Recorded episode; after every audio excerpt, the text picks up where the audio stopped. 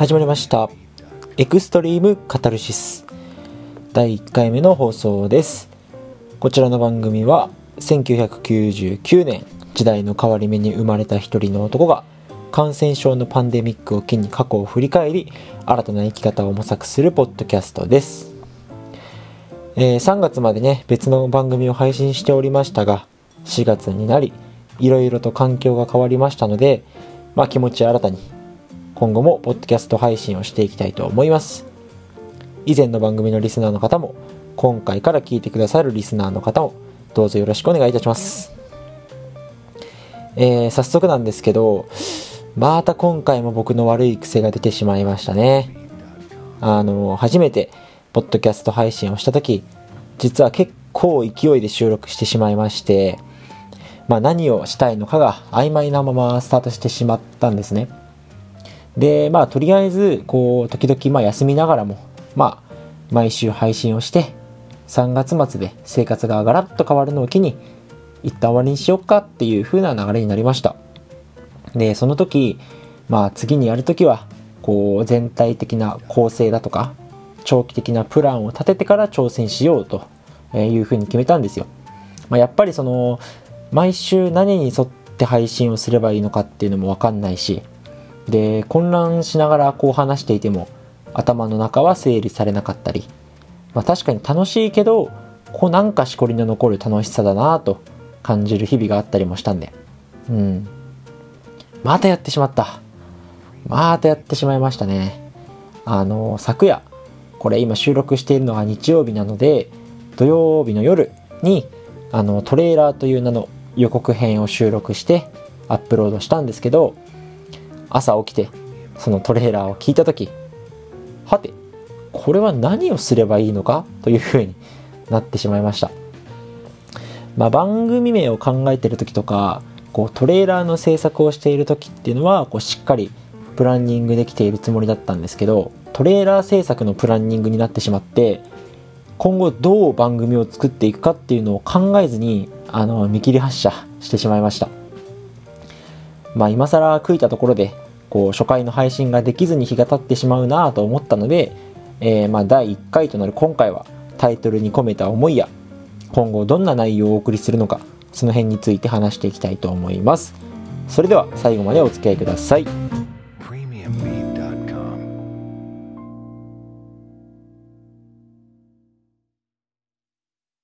はい、お送りしております。というわけで、オープニング聞いていただいたわけですが、そういえば名前をお伝えしていなかったですね。えー、高城と申します。えー、昨夜、パッとひらめいただけなんですが、まあ、こういったひらめきを大事にしようという意味で、高城がお届けします。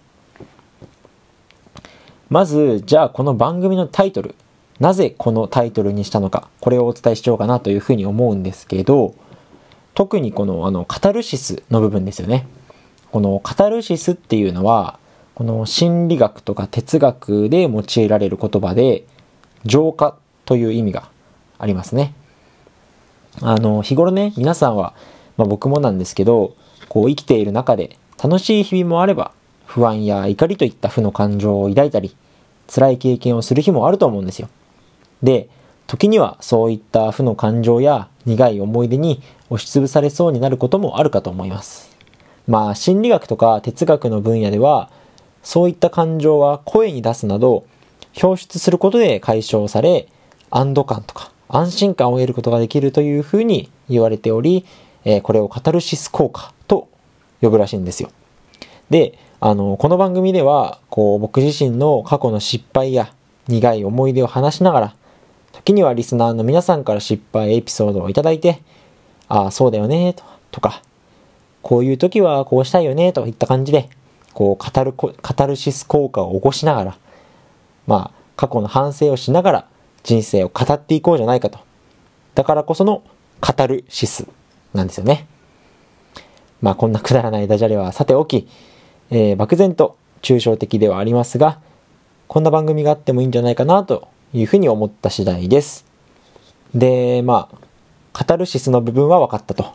ほな、エクストリームの部分はどうなんじゃいという、えー、リスナーの声が聞こえてきそうですけど、あの、これははっきり言ってね、あの、五感ですね。あの、特に意味があるわけではありません。こう、なんとかなんとかカタルシスっていう、そのワードが思い浮かび、このなんとかなんとかの部分に、こう、当てはまる心地よい単語みたいなものをこう探していたときに、ふとエクストリームという単語が、まあ、降りてきたっていう風なだけですね。うん。まあ、強いて言うなら、あの、もやもやした感情を吹っ切ろう、極限まで行ってしまえ、みたいな、そんな意味があるのかもしれません。まあ、人生の中で、こう、暗い経験っていうものは、まあ、誰しも経験していると思ってまして、まあ僕自身もね、そういう経験もちろんしてますけど、こうただね、それを引きずったままでいいのかな？トラウマという名の檻に閉じ込めていていいのかな？というふうに、まあ、考えたことがありまして、というのも、こう、以前 YouTube を見ていたときに、あの、ある、えー、YouTuber の動画の中で、こう、トラウマという言葉は使わない方がいいっていう風な話がありまして、おこれは何だと思って聞いてたんですけど、どうやらその方が言うには、そのトラウマっていう言葉は、次の一歩を踏み出せない理由にしているだけなんだっていう風な趣旨の話をされていたんですね。まあ僕自身、その方のね、言葉を聞いて、まあ確かにそういう面もあるよなっていう風に思う節がありまして。というのも、その、まあね、もちろん全部が全部、その言い訳なんだとか、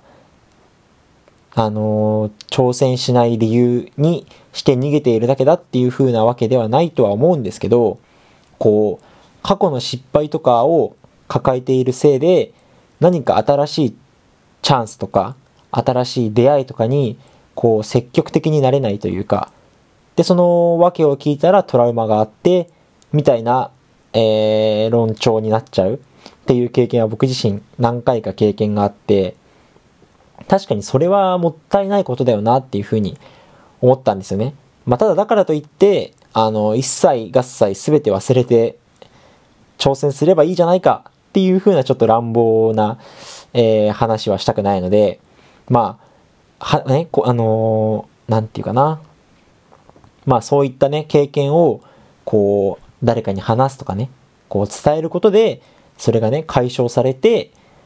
また新たな一歩を踏み出せるならば、それまさしくカタルシス効果だろうと。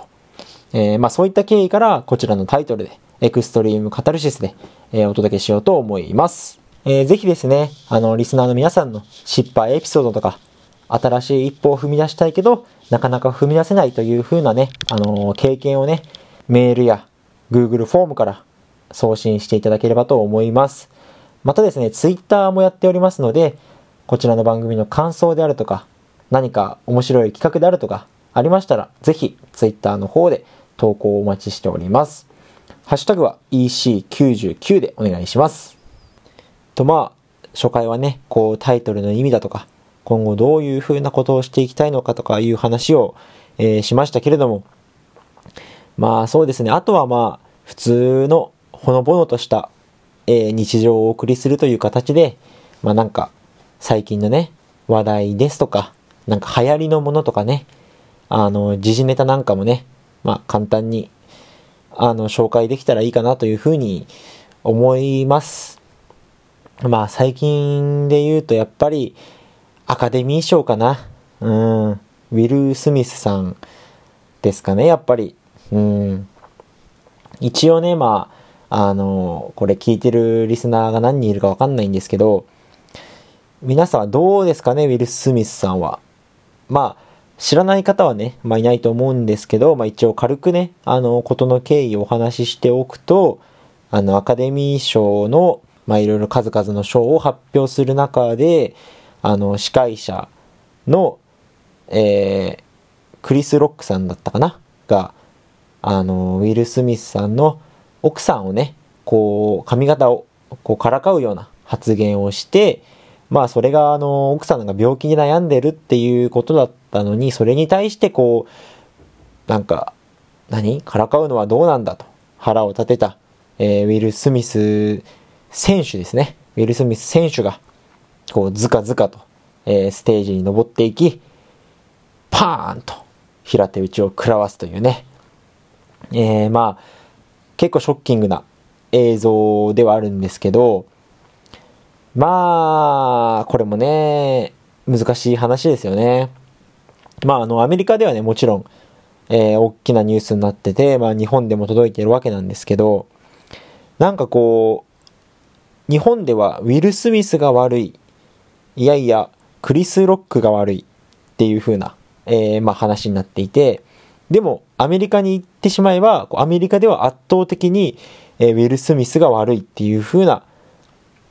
あの、意見が多いんですよね。だこれ本当に日本とアメリカの、なんだろうな、文化の違いというか、こう、アメリカはやっぱり今もう、いかなる暴力も許しません、みたいな、あの、ムードが高まっていて、まあ日本では、こう、やっぱり、あの、スカットジャパンの影響なのかわかんないですけど、こう、叩かれるようなことをした方が悪いみたいな、あの、え意見もね、結構目立つんですけど、これ、どっちも悪いじゃダメなのかなっていう風なのが、まあ僕の正直な、まあ、率直な感想ですかね。うん、やっぱり原因をね、作ってしまった方に非がないとは言えないし、かといって、なんだろう、じゃあそれを暴力で返すっていうのももちろん許されないことだと思うし、ただなんかこの、どっちが悪いどっちの方がじゃなくて、どっちが悪いっていう風な、なんか議論になってるのが、なんかちょっと僕としては違和感があるかなっていう風な感じで、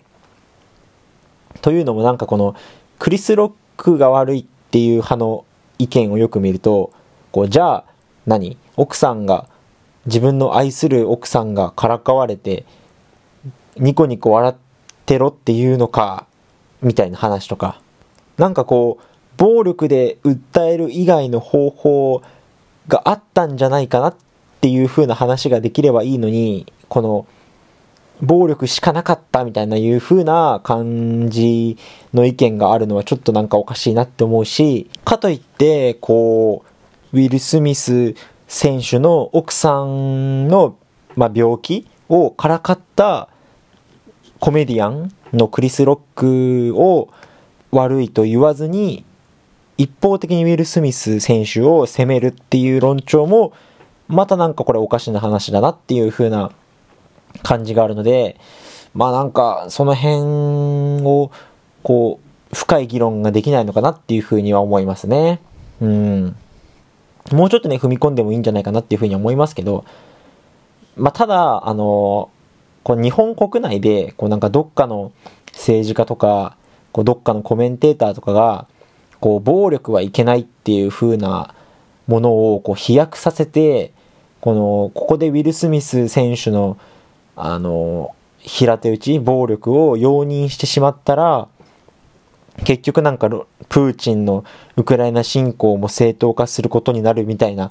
なんかわけのわからんことを言ってるものとかを聞いたりして、なんでそこまで一気に飛躍させんのかっていう風な、あの話もあるんでね。こう、だからこの、どっちも悪いんだっていう風な話をした上で、こう、暴力はいけないっていうならまだしも、こうなんか、あのー、確率的にこう、なんか、どっちが悪いっていう風に、こう、なんか暴力がダメだ、みたいな風に、まあなんか、うん、決めつけるのはちょっとさすがにウィル・スミス選手、並びに奥さんが、えー、まあかわいそうなんじゃないかなという風な感じはしますね。まあ、これは難しい問題だとは思うんですけど、まあでもやっぱり最終的に、こう、暴力はいけないよなっていう風な、あのー、結論になると思いますね。うん。まあだから僕が、ね、今このポッドキャストを使って僕から言えることとすれば、まあ一つだけ、うん、いい平手打ちだったなっていう感じです。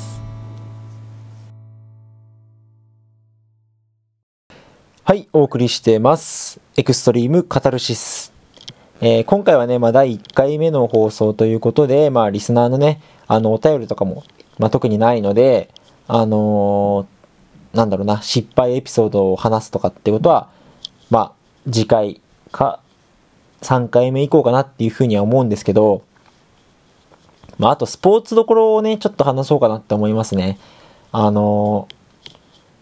プロ野球が、あの、先週開幕しまして、こういよいよね、2022年シーズンが始まったなという風な感じで、今僕は毎試合毎試合楽しみにしてるんですけど、いや、今年やっぱり、あのー、まあ、僕はね、あの、パリーグは、もちろんいろいろと注目どころがあって、まあ、ソフトバンクの復活だったり、こう、日本ハムの、あの、斬新なビッグボスの、あの、采配がね、どういう、どっちに転ぶのかっていう風な、まあ、注目どころはありますけど、まあ、僕はやっぱり、あの、巨人ファンなんでね、あの、巨人の結果を中心に見てるんですけど、今年の巨人は強いっすね。うん。あの、このリスナーがどれだけ野球に興味があるかとか、その、どれだけ巨人ファンが多いかとか、まあ、裏を返せばアンチ巨人がどれだけいるかっていうところにはなってくるんですけど、今年の巨人は強いっすね。うん。なんか、例年にないくらい、あの、ピースがハマってるっていうか、この、まあ、野球にね、そんなに野球詳しくない人でも、巨人が強いっていうことと、巨人が嫌われてるっていうことは、まあ、わかると思うんですよ。あの、ただ今年、あの、例年ね、あの、何かが足りないんですよね。あの、確かにお金確かにいっぱい使って、いい選手引っこ抜いたり、あの、してはいるんですけど、FA とか使って。まあでもやっぱりそれでも勝てないっていうのには、ちょっとピースが足りないところがあって、まあ、えっ、ー、と、昨年で言うと、外国人ですね。あの、まあ、どの球団もそうなんですけど、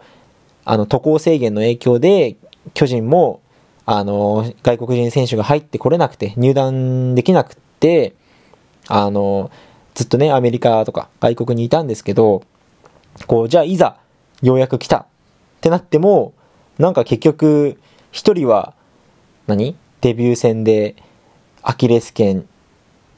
断裂だっけ？肉離れかなんかしてそのままチームを去ってしまったり、あともう一人は、えー、来たんだけど、ちょっと出て、ちょっと活躍して、ホームシックになって帰っちゃったみたいな。まあ、そういう、ちょっと諸々の事情があったりして、去年に関しては。で、それまでも、あの、優勝できなかった年っていうのは、なんか主力が不調だったり、あの、若手が伸びてこないから、結局なんか主力に頼って、ちょっとなんか年齢層高いチームで戦うみたいな。そんで勝てないみたいなことがあったんですけど、今年の巨人はなんか、ピタッとハマってる感じがしますよね。まあ、オープン戦こそ、こうなんか、打てなく、全然打てなくて、大丈夫なのか巨人はとか、あの、一番が決まらないとかっていう風に言ってましたけど、こう、蓋を開けてみたら、もう、一番吉川直樹。ここがね、やっぱり、巨人がね、ずっと長年求めていたような選手が、ようやくこう、少しずつね、結果を出してきてるっていう風な嬉しい、あの、知らせがありね。吉川直樹の今日もね、いい活躍しましたね、走攻守。打っては猛打賞、えー、守備ではファインプレー、とえー、盗塁も2つ決めて、いやー、素晴らしかったですね。で、2番がキャプテン坂本勇人ですよ。うん、開幕戦こそね、こう、あのー、左脇腹だっかな？痛めて欠場しましたけど、そっから、帰の復帰 ?3 戦目とかで復帰してからはもう、打ちまくって打ちまくって、もう、やっぱり頼れるキャプテンだなっていう風に感じました。で、3番、ポランコ。これ新外国人選手なんですけど、いやー、なかなかね、1年、外国から来て、こう1年目から活躍するって最近なかなかなかったと思うんですけど、このポランコに関してはこう明るい性格でね、あの、しっかりパワーもあって、選球眼もなんか意外と良くて、なんか3番としての仕事を果たしてるなという風な感じですね。で、4番が岡本和真。これもね、開幕戦、オープン戦からね、絶好調だったんですけど、まあ2年連続打点王、ホームラン王っていう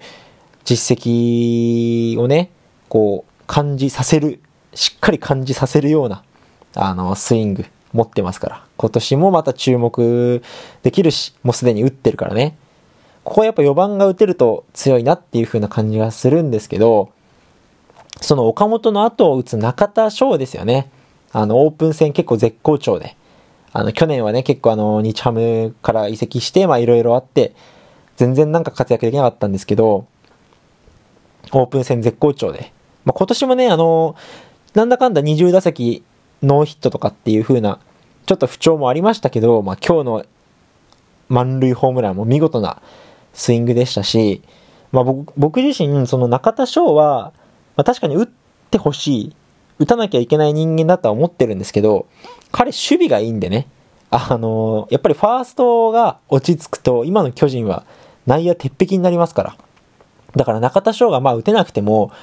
まあファーストにいるだけで、その、負債にはなってないなっていう風な感じがするのでね。まあ打ってくれればもちろんそれはそれでいいんですけど、うん。いや巨人強いなっていう風な感じですよ。で、6番が丸でしょだって。もう他球団にいれば平気で3番とか打てるような選手がね、6番にいて、で、7番もウィーラーとかね、あの、ウォー、ウォーカーか、新外国人の、とか、ここもまたいいバッティングしますし、8番もね、あの、キャッチャー小林と大城、どっち使うのかなんて言われて、ね、今んとこどっちもちょっとは打ってますから。守備がいいんでね、2人とも。で、9番ピッチャーもやっぱり若手がね、いい感じで、今年は、あの、菅野とか、その、メルセデスとか高橋とかね、戸郷か。この辺の、その、去年からいた組と、今年入ってきたルーキーたちがいい感じでマッチしてて、ピッチャー陣も結構盤石だなという風な感じがしますね。まあまだシーズン序盤なんでどうなるかわかんないですけど、うん、今年の巨人のね、戦い方に、えー、注目していただければと思います。あとはまあ、大相撲の方でも、まあちょっとこれね、先週の話になってしまいますけど、あの、3月場所、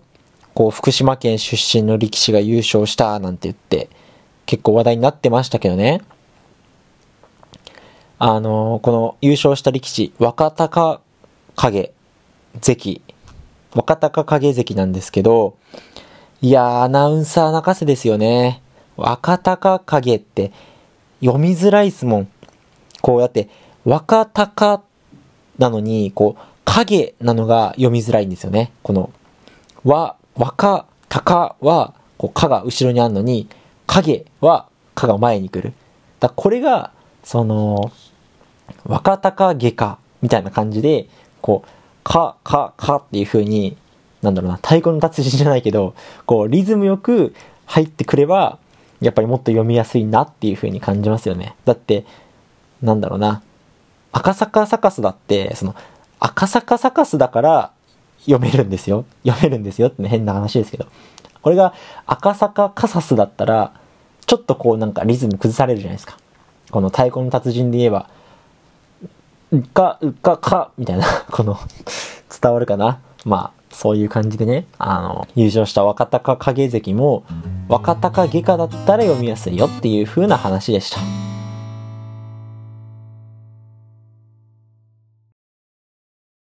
というわけでここまでエクストリームカタルシスお送りしてきました。皆さんここまでお聴きいただきありがとうございました。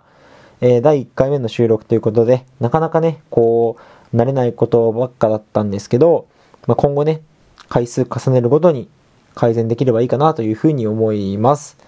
こちらの番組ではリスナーの皆さんの失敗エピソードも募集しています。どんな失敗をして何を学んだのか、その他質問や相談等もお待ちしております。メールの宛先は ec99podcast.gmail.com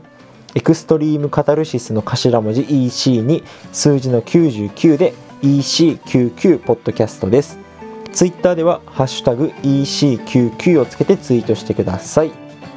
こちらの番組は Apple Podcast や Spotify をはじめとする各種媒体で配信しています。Google フォームの URL は番組ホームページまたは Twitter の固定ツイートからお送りください。ここまでお聴きいただきありがとうございました。また来週お会いしましょう。